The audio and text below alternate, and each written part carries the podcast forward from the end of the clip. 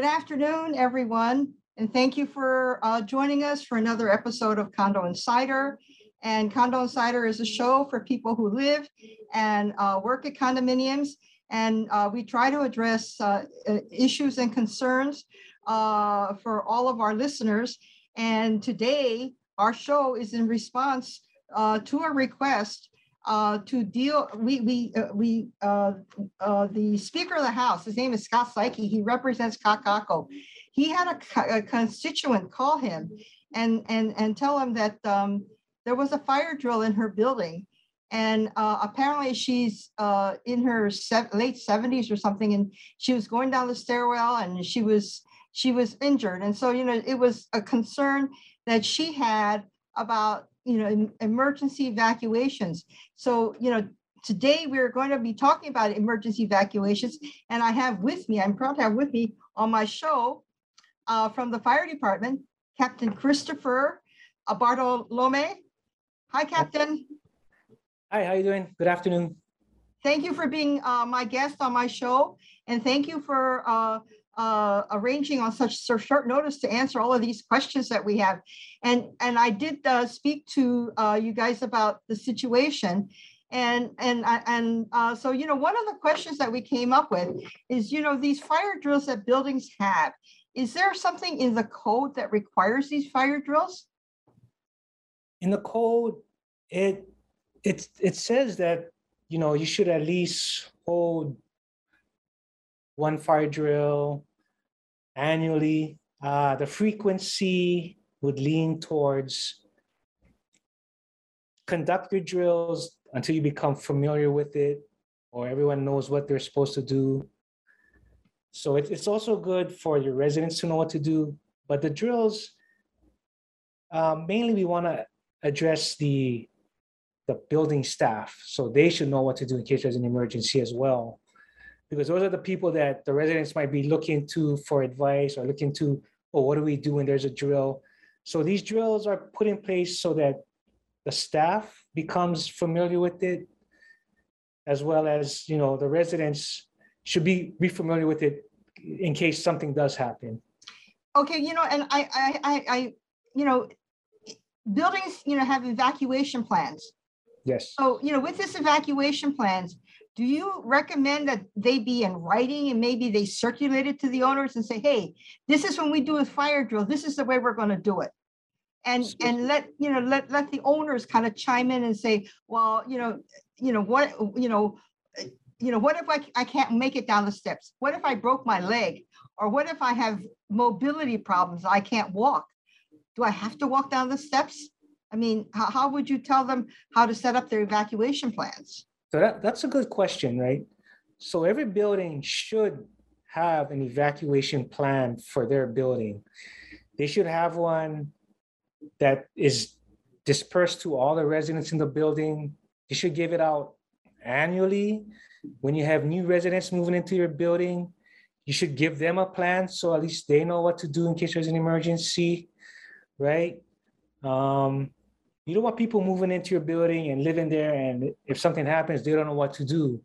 So we recommend at least every year you bring it up and you pass it out. Or if it's any changes to your plan, you need to disperse that to your residents so they know what to do. Okay, and I know that with first responders, and especially, I mean, you guys are usually the first ones at the building in case of an emergency. There is a list of vulnerables, what they call vulnerable people. And the building's supposed to make up this list and there's a box that first responders have a key to, so that when they come to the building, they go to that box first thing to get this list, right? We call it the list of vulnerables, and the building manager is supposed to be making this list up. What kind of information is on this list? So the list would consist of the people, like you said, who are vulnerable, who have mobility issues, or the non-ambulatory. That list should have their name, the unit number, at least so we know where these people are. As far as keeping that list in the box, I think you're referring to the box where we keep the elevator keys. Yes. We don't recommend putting it in there. What we would say or recommend is Each building should have an annunciator panel for your fire alarm panel. We'll usually go to that panel to check what zone or why was the alarm tripped so we can find the location.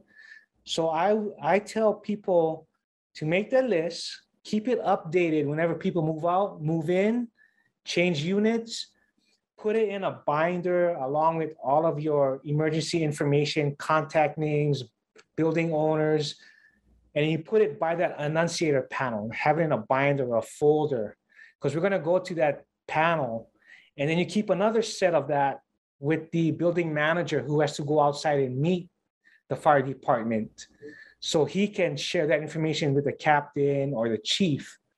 So I would have two sets, one by the annunciator panel and then one for the building manager or whoever is going to go outside and meet the fire department. Okay, and when you guys get this list, what do you do with that information? You know, that information is good because if suppose we have to get to that part of the building and we can see, oh, who's in that section?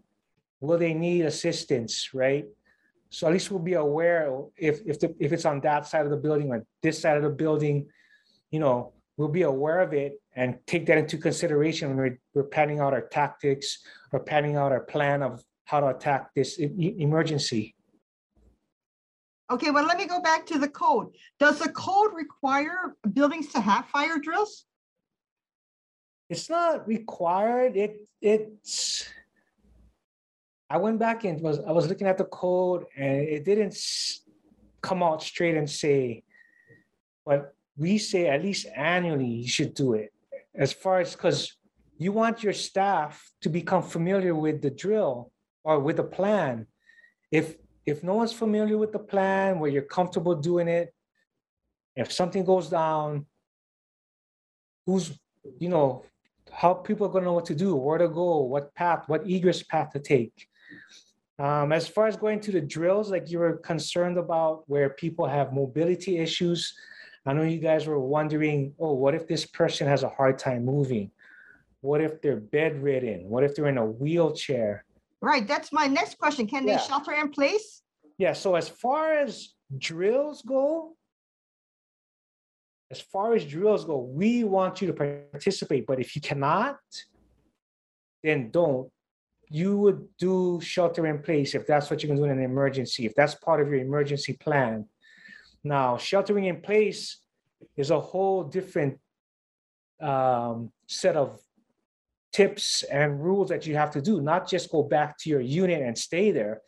There's things that you should do while you go back to your unit and shelter in place. So what are those requirements? What do you do when you go back to your unit? So what we would say you go back to your unit because you have to shelter in place because you have mobility issues, you're non-ambulatory, or even if you can move, you try to go out, you feel the door and the door is hot, the fire might be there, or you try to go out to the stairwell and there's low visibility, there's heat, there's smoke. That kind of thing is also going to make you have to shelter in place. So you go back into your unit and you're going to shelter in place. Now, what you're going to do is you're going to put a wet towel or tape around your door to block the smoke from coming into the space underneath or around the door, because you don't want smoke coming into your unit. Once smoke gets in your unit, it becomes uninhabitable and you're going to be stuck in the same situation as if you went into the smoky hallway. So you're going to block the spaces around the door with a wet towel or a blanket, or if you have duct tape, you tape around the door to seal the space. You're also going to do that with, if you have air conditioning vents, you're going to cover that up because you don't want smoke coming in that way either, right? And then you close all your windows and doors because what if smoke comes out from the outside and starts coming in from the outside into your unit? Now you have smoke coming in that way. So you're sealing yourself in so smoke doesn't get in there. You want to keep your space sterile, right? So once you do that, then you can go on your cell phone or your phone and you call 911 and you say, I'm at this building that has a fire. I have to shelter in place. I'm in unit, for example, unit 501. So at least we know that, oh, there's someone in unit 501 that's sheltering in place as well, right? If it's at night, you can shine flashlights through the window going to the outside. So then we'll see from the outside. Or you can wave brightly colored towel or blanket through the window. So hopefully we'll see you waving that through the window from the outside. So those are all the things that you should do when you shelter in place, not just go in and close your door and wait. So you have to do some stuff to keep your unit smoke-free so you can stay there until we can come and get you. So going out to Lanai is not a safe thing to do when you're sheltering in place? No, I would stay inside and you close up. Okay. And, you know, getting back to, you know, the escape routes, you know, some buildings actually have like a floor plan. They have like a map on every floor that has arrows and it says you are here, right? And it tells you where to go. Do you recommend that buildings put that up in their buildings on each floor? So in addition to the emergency plan that you give to all your residents annually, if it's updated, or when residents move in and you give them the emergency packets, so they have the map in there. In addition to that, you can post your evacuation plan that has all your egress routes, the stairwells. You can put on that map where you have fire extinguishers. You can put on that map where they have pull stations.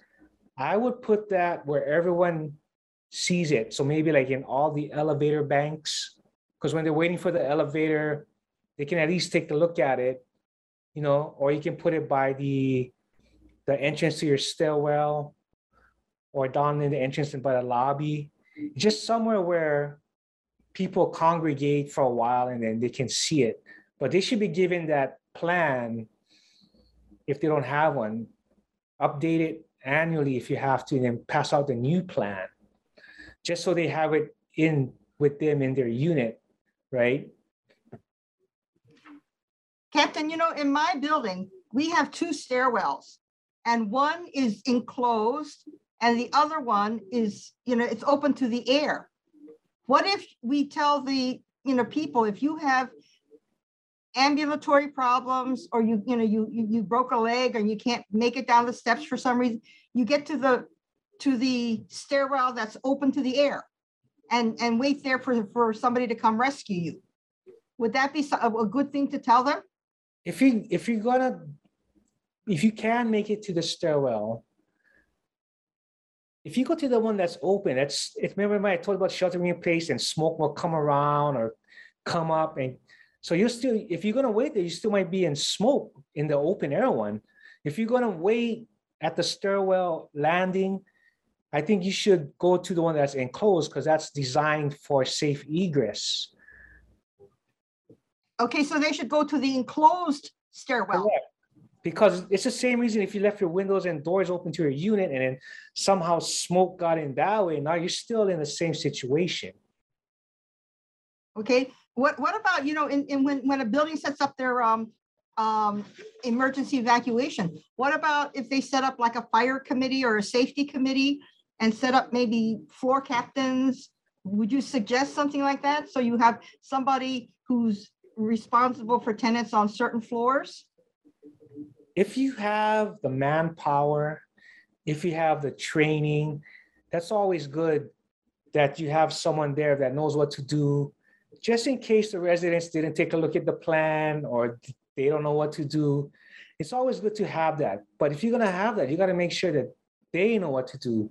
So that's why you would do your annual training, and or even if you do more than once a year, to get familiar with the plan or become proficient in it. And you should do it second nature. If you're not going to have that, then if you have those floor captains, or we call them floor wardens, they might be in trouble as well if they don't know what they're doing. But if you can train them yearly, you have a fire drill yearly, and then you have a tabletop exercise in addition to that, where they can talk it over and become familiar with the plan, then that's always good. Like in the high-rise buildings that have business in them, they have floor wardens to clear out the business or that floor. But we go to those businesses and we hold floor warden training and we go over it and we tell them, okay, this is what you have to do. So do you have programs for residential buildings? Does the fire department, will they come out and talk to the building and the residents? Yeah, so before COVID hit, one of our jobs or one of our duties was our office did in-person presentations on fire and life safety. And we used to go out to different buildings after hours because that's when the residents are home from work, right? So the different boards or the different AOAOs would call us when they had their meeting, and we'd come in and do a presentation before they did their regular meeting. So we're more than happy to come out and talk to your residents. We do a little PowerPoint presentation and we try to answer questions. So we will come out and do that. Can you give us a phone number right now where people can call if they want to set up a meeting or have your people come out and address their residents? Can you give us a phone number? Later on, they're going to post our website. It's fire.honolulu.gov. And if you go to our website, there's all the information there. Okay, the website is being scrolled right now. So the listeners, if you want a phone number for the fire department to come and talk to your residents, go to that website, fire.honolulu.gov. Yes. Just and the phone number is there, right? It's also, yeah, you can call, but there's also a tab to request that presentation. Okay. So you just follow the request tab and you choose what you want to have us come talk to you about. Because we also do career days. We also do fire extinguisher training, as well as a fire and life safety training. Okay, so other than, having these, fire captains, floor captains and maybe a safety committee, what other ways can buildings educate their residents so that they'll be able to evacuate a building in an emergency? So it's all going to come down to knowing what you have to do, right? Maybe you guys can have, if we don't come by, you guys can just make sure you guys talk to your residents maybe once a month, a little short safety at the beginning of your meeting, and you go over that plan. We also have tip sheets, but we have a website you can go to and get tip sheets and print it out, and you can put it up every month, a different one every month, right? It goes into fire safety and prevention. If you can make everybody safe and prevent fires, then you wouldn't have to worry about that evacuation part so much. So we like to go and do prevention first, and then we'll go into the evacuation, because it's better to just not have a fire, period, right? Mm-hmm. So every month you can put up a different tip sheet for different topics. Like in December, we have a Christmas one for Halloween. There's also one. So they can get this on the website, and so they can download the information and post it on their bulletin board. Yeah, so every month you can put a different one. There's more than 12, so you can change it out every month, depending what you want to put. There's one for, I think I sent you 2 attachments, one for high-rise and one for apartment buildings. You could start with that. So every month you can put a new one on. If you go to our website, you should find the links there. And if not, you just email me, or there's a number on there. Mm-hmm. If you have your board, contact us. Like I said, we'd be more than happy to come out. Right now, if we can't come out in person, we're more than happy to do a Zoom presentation. It's pretty accessible. You just got to want to have us come out and do it. Okay, and I have some questions. I told you that I had some questions from somebody who's listening to this show. So since he's listening, I better ask the questions. Oh, yeah. If someone is physically impaired or unable to walk down the stairs, and this is during a fire drill, can they use the elevator? Even though it's not a fire, it's a fire drill. Can they use the elevator? So the thing about that, if you're going to use that, people are going to do If it was a real thing, they think they're going to be able to use the elevator. If you cannot move, just shelter in place. We don't want go to the covered stairwell, right? Yeah, we don't want you going to the elevator because you're not going to use the elevator.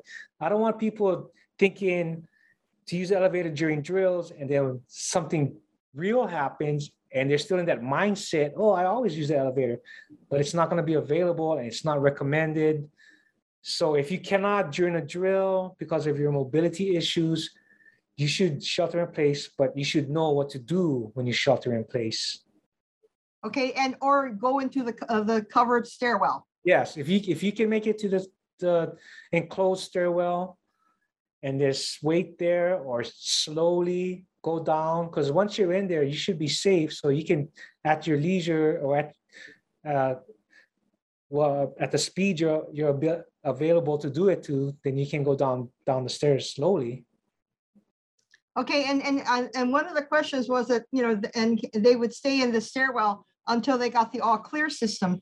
So that means that the building managers, I guess this is something that if the building managers or property managers or board members are listening to this show, they got to know is that if they set up a fire drill, and one of the options that they give their residents, if you can't make it down a stairwell, don't use the elevator, shelter in place, or go to a covered stairwell and go as far down as you can, but just as much as you can. How are they gonna, they have to also tell the people when the all clear is, and usually condominiums don't have a signal. So that means that they're gonna have to send the security or other staff members, to either knock on doors, or if they have an email, a blast email for owners, to check their email or check the stairwell, right? To see if people are sheltering, because it's not like you have an audio system that goes throughout the building to say, okay, all clear, or a signal that says all clear, right? So in that case, if you are going to go to the covered stairwell, there will be people walking down, and the people walking down should acknowledge that they're there and they're going down slowly, and try to get their name and remember where you saw that person. So if you're passing someone that's having trouble, but they're taking their time going down slowly, you can get their name. And when you get to the bottom, you can say, by the way, Mrs. So-and-so, we passed her and she's taking her time, but we saw her last on floor 7, but she's taking her time. That's so something for building managers who are watching this show to incorporate into their evacuation plan, is they gotta give instructions to people who are walking down the stairwell to tell the management when they get to the bottom that somebody else is in the stairwell, they gotta check the stairwell. In addition to one of the presentations we do, we also do, it's called Fire Evacuation Planning Assist. So if you have a plan already, or you wanted to update it, or you wanted, to go over it, we'll come out and meet with 2 or 3 of your guys or your staff, and we'll kind of see what you need, or what areas you can improve on, or what area is good. So that's also one of the choices on the requests, that, we'll come out and help you work on your evacuation plan, but you should have something in place already that we can build off of. Okay, well, that's good to know. That's really good to know, because I'm sure a lot of these buildings have maybe a skeleton plan, but that would be really good to know that they can call the fire department to get assistance in fine tuning their evacuation plan. Yeah, with the fire department. Go to the website and request that. So you're not gonna call the fire stations that's in your area.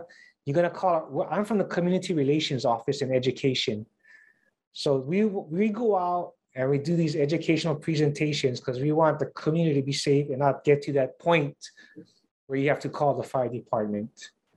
Okay, and this is the last question.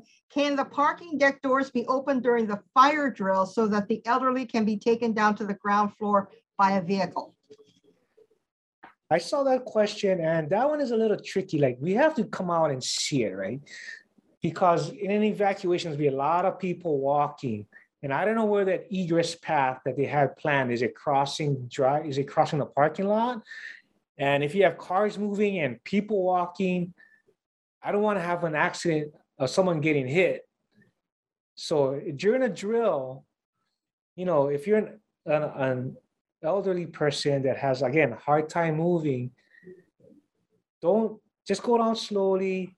Don't have to go all the way down to the ground floor, because if you start having a lot of moving parts, I don't want people to get hit. Like I said, you got to come out and see your plan and see what the situation is. I can't make a blanket statement about that one. I want to come out and see what it is before I say, okay, you can do that, right? And then cause more trouble. Right. I guess, the good part of this show is, besides the fact that you answered all these questions, as you've given the buildings a resource. So now they can call the fire department. You will come out, help them fine tune an emergency evacuation plan. You will come out and address the residents and talk to them about what they can do. And what I think I hear from you is that everybody's got to have a plan.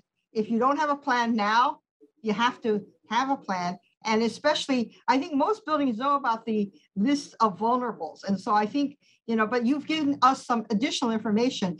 Today was the first time I heard about the two binders and, and to have one ready with the site manager and the other one, where did you say it should be by the? You should put it where it's easily seen by the annunciator panel. Your annunciator panel, okay. Yeah. All right. And we've kind of run out of time. So I thank you very much, Captain, for being my guest on the show. And we've this is a YouTube show. So, it's going to be available for people to watch over and over again if they want to. And so hopefully they will. And they will, use this information that you've provided them so that they will be safe in their homes. And thank you so much for being with us. And on behalf of the Speaker of the House, let me tell you, he's very grateful to the fire department for coming at such short notice to help his constituents with a concern that they had. Thank you very much, Captain. No problem. Thank you for having us. You guys have a great day. We just want everyone to be safe. Okay, and thank you for all of you for joining us for this Condo Insider show. And please join us next week where Richard Emery will be your host for another episode of Condo Insider. Mahalo and aloha.